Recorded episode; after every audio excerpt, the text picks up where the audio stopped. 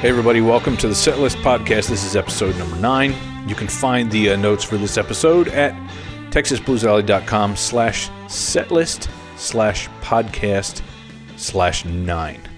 That's how you can find each individual episode of this show. The Setlist Podcast is just my way of keeping you up to date with different things that are happening here at Texas Blues Alley. There's no reason I couldn't write these things down and put them on the blog, but sometimes I feel like talking rather than writing. It seems to come a little bit more naturally, so that's why I do these episodes. Anyway, in this episode, I'm just going to talk a little bit about some more details of the upcoming speed course. Talk about some new strings that I got coming out, some features for the locals, and an upcoming trip to Austin, Texas I'm going to be taking. And then addressing a question that came up during one of my Facebook live streams last week, the question of how powerful of an amp should you get? So we're going to get to all that. Let's start with the speed course updates.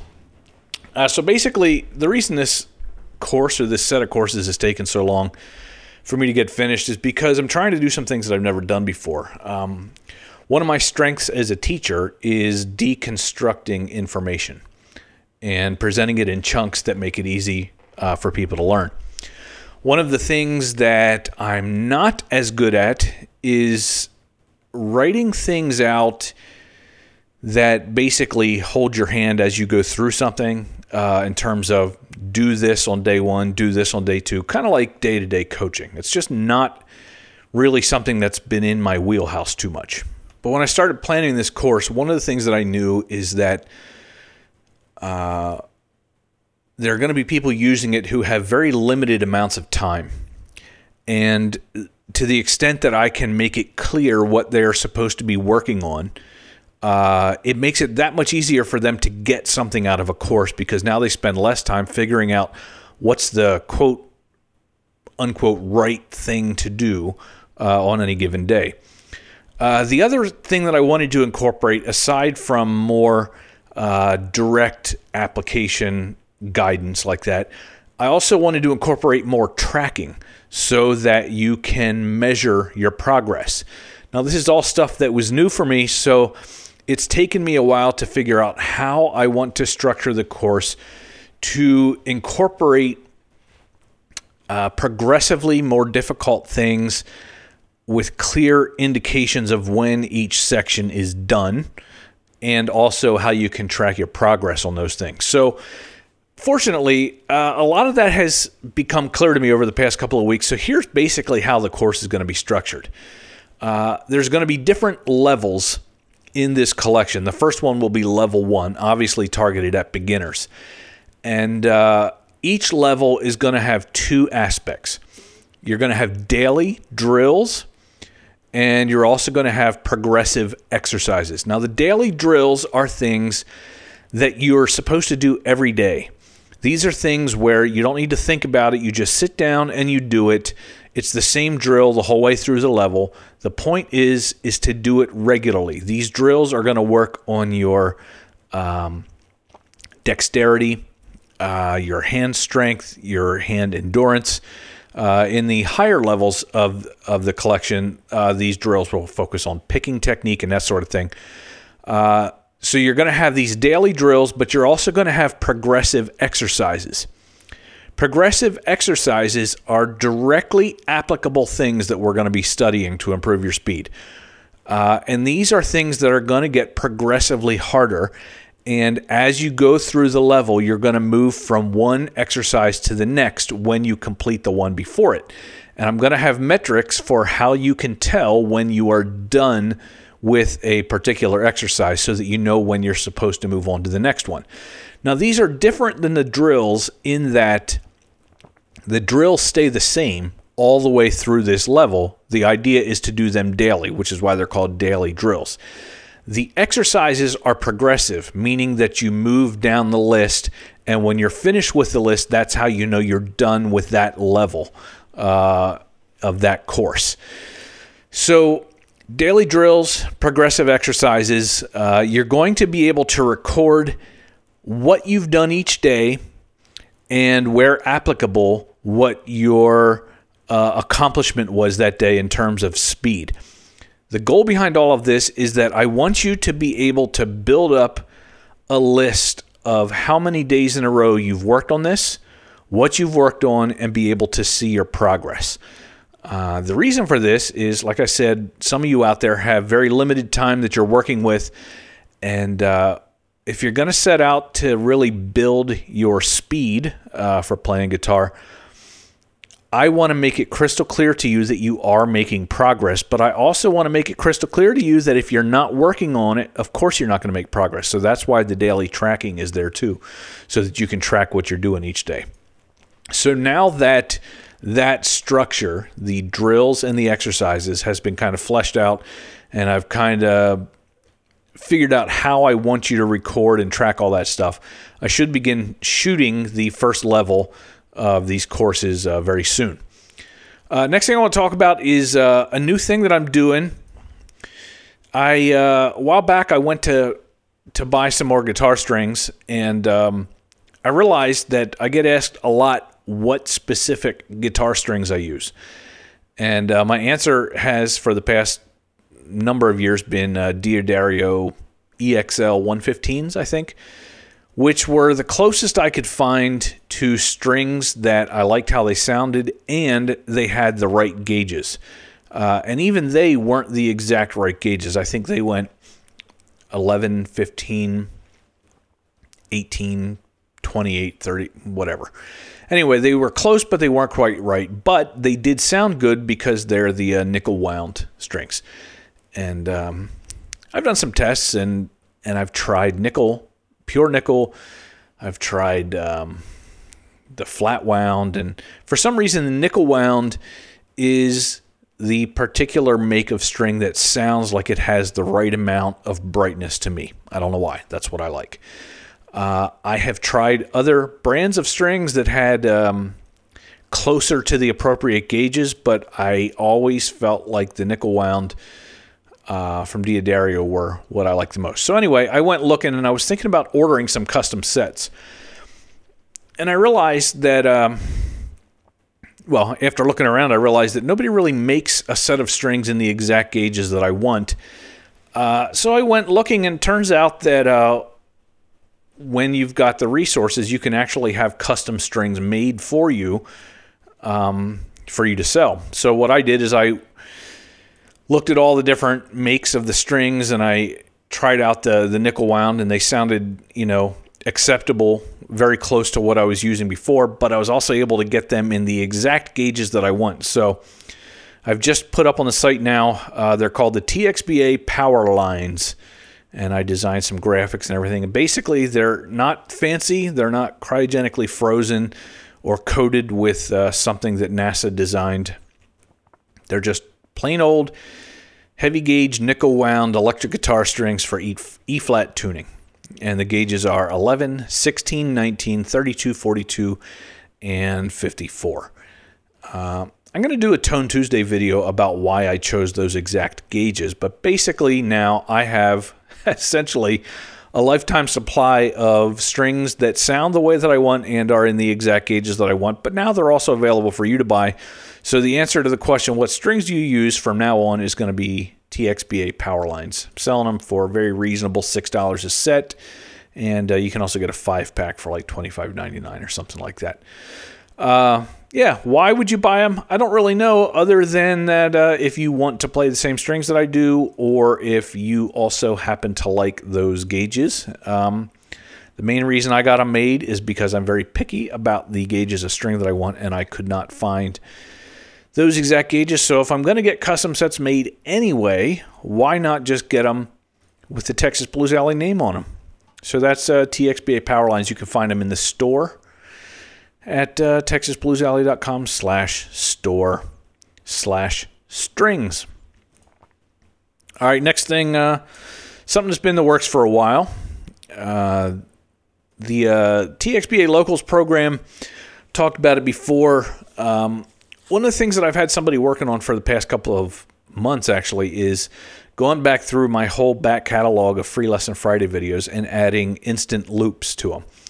And when I trained this person to do this, what I told them was go find the demonstrations in those lessons and just throw an instant loop around there. That way the locals, when they're watching it, can easily loop that section of the video.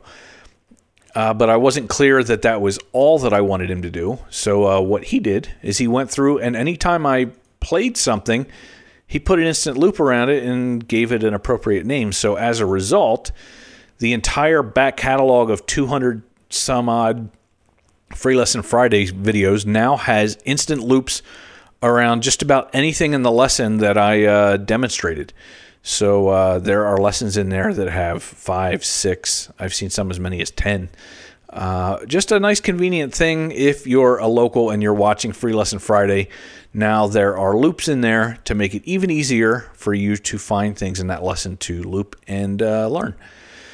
Let's see here. Austin trip I have in my notes. I am coming to Austin, Texas in beginning of April. April 5th through the 9th, I believe. So I'll be in the city April 6, 7, and 8. And basically what I'm trying to do is to find out how many viewers and customers I have down there that would be interested in either private lessons, workshops, or just a plain old meetup, probably at a barbecue joint, something like that, nothing too fancy. And I've been advertising this on Facebook for a little while, but if anybody happens to listen to this who did not see that, just go to the show notes for this episode, and there will be a link to a form you can fill out to stay in the loop with what's going on down there. Yeah, so trip to Austin, Texas in April.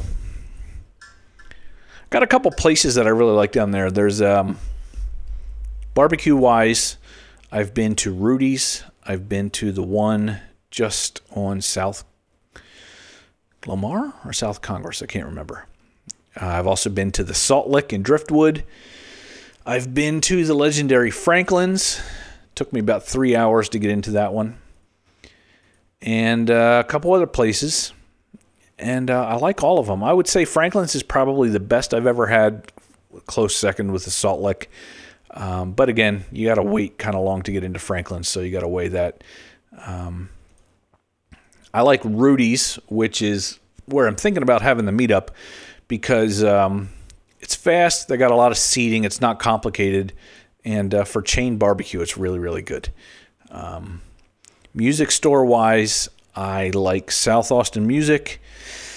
I like Austin Vintage Guitars, which is now north of Austin. Man, it's been a while. Where else have I been down there? There's a little boutique, Calaveras boutique, that I visited a couple years ago.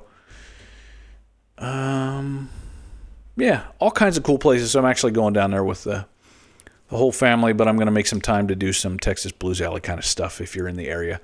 Got people from Houston, said they're thinking about driving down, so I want to, if I do anything workshop-wise, I'm going to try and make it worth their while.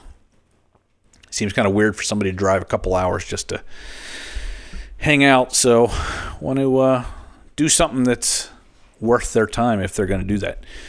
I think I'm going to finish up now just addressing a question here that came up during a live stream last week. And that is, how powerful does your amp really need to be? So I think somebody was asking this question in the context of... they're in a small band, or they're going to be in a small band, and they want to know if the Blues Junior is powerful enough for them to use at gigs. And even though their question was specifically about the Blues Junior and playing live, the underlying question is, how powerful of an amp do you need for that situation? And it's something that people ask a lot of confusion out there. And basically what it boils down to is this. When you are dealing with tube amps, more watts in general means more volume, but specifically it usually means more clean volume. So, for example, if you were to buy a 5-watt tube amp that had no master volume on it, I'm sure, you know, like imagine like a Fender Champ or a Fender Princeton that's only 5 watts. if you crank that thing up when you're playing in your bedroom, it would be loud enough to disturb the rest of the people in your house if you cranked it up to 10. Because 5 watts can be really, really loud. However, if you were to take that into a situation where you're playing with a drummer and a bass player, you might be loud enough for them to hear over the drummer, but you would pretty much have to crank it up most of the way to even get close. Now that becomes a problem when you don't want your amp breaking up the way that a tube amp does when you crank it up. So clean headroom is how loud the amp can be before the tubes start to basically be saturated and to distort your tone. And a funny thing is that when you're playing at home, you tend to maybe want a little bit more distortion than you do live, because when you're playing by yourself, having the tube saturating like that makes your tone sound fatter. You get more natural compression there, so you got more sustain. But when you get out live, I have found more often than not that I end up wanting my amp to break up less, because you're getting a little bit of an assist with your sustain just because of the volume. And you don't necessarily need all of the extra compression of really overdriving the amp. And the more that your amp is compressing and breaking up, sometimes the less you're able to hear yourself in the mix. So using the example of a little 5-watt amp, a 5-watt amp without a master volume will be more volume than you could ever really need at home jamming in your bedroom, as long as you are living with other people. Now you think about the Blues Junior, which is 15 watts. The Blues Junior is interesting because it is 15 watts, but it also has a master volume.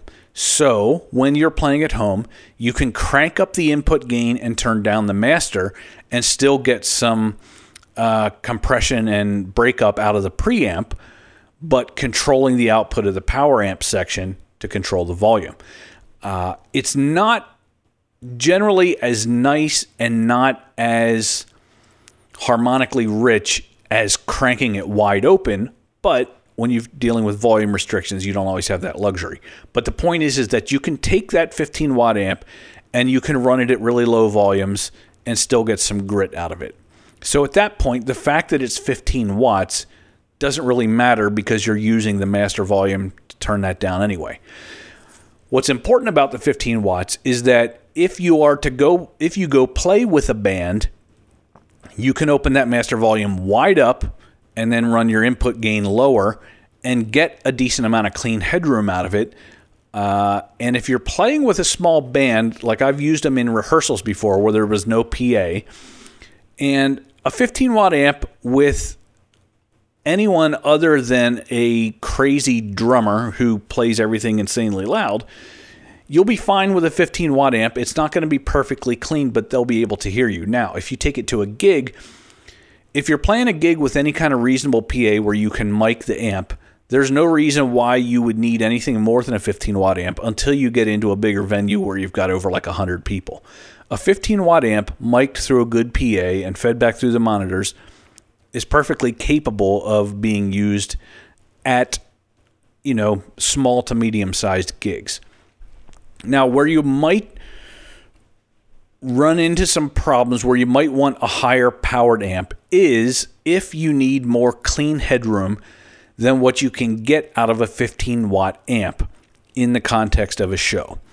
So let's say that you're at a show where you can't, for whatever reason, feed the amp through your stage monitor. What that means is that you will be relying on the volume of the amp itself for you to hear. Now, let's say they can feed it through the PA system, so you don't need to worry about the 15-watt amp not being loud enough for the crowd, but for whatever reason, you can't get it through your stage monitors. So you are depending on the sound coming out of the amp directly as your way of hearing it.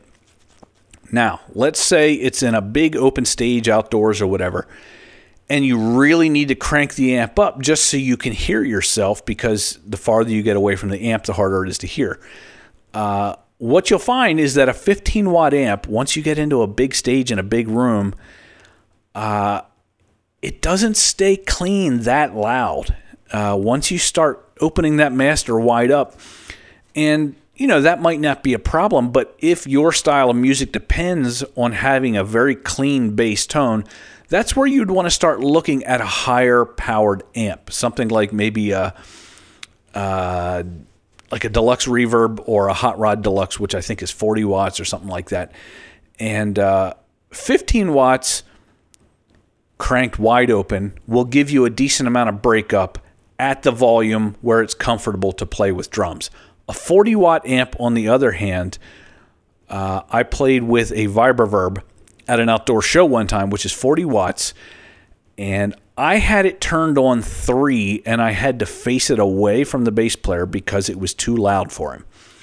So a 40-watt amp for most shows will give you all the clean headroom you could possibly want, but what you can't do in most cases is crank it up so far that you get that real nice natural breakup.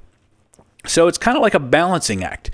The more powerful the amp is, the louder you can have it run clean without too much compression and breakup, but you lose the ability to get that breakup and compression if you want it, because you have to get it so darn loud to make that happen. Now, of course, the X factor is whether or not it has a drive channel and a master volume. So if you take a 40-watt amp that has an input, let's say it's a single-channel amp, let's say it has input gain and a master volume. So imagine like a 40-watt Blues Junior, same controls. In that case, you could find a good ratio between the master volume and the input gain to find the right amount of breakup, and then turn the master volume up to the level that the sound man allows you to turn up to. Where you get into trouble is when you have a high-powered amp with no master volume or no channel switching. So, for example, on the, let's say the Hot Rod Deluxe has a clean channel without a master volume, and then it has a drive channel with an input and a master volume. So when you're using an amp like that, you would set the clean volume to the maximum allowed volume that you're allowed to use, set by the sound man. Then you would switch to the drive channel, find the appropriate amount of gain with the input drive and the input gain, and then set the master volume of the drive channel to match or slightly exceed the perceived volume level of the clean channel. So this is why sometimes higher powered amps have a separate drive channel, because you need to have more preamp gain stages to get the right amount of compression and distortion. Because you can't rely on the power tubes to get that, because it simply is too loud. So I hope some of this has made sense. Kind of a long, rambling discussion of amp power, but basically, you don't need much power for home, and you'd be surprised how loud 5 watts can be. But as you get into a situation with a band, a lot of it depends on what the PA system is, whether or not you can hear your amp through your monitor, whether or not your amp is going to be mic'd, how much clean volume do you want, and how distorted do you want your bass tone from the amp to be. Anyway, if you've got more specific questions about that, feel free to leave them in the comments on this episode's page. Setlist, texasbluesalley.com/setlist/podcast/9. Till next time, thanks for listening.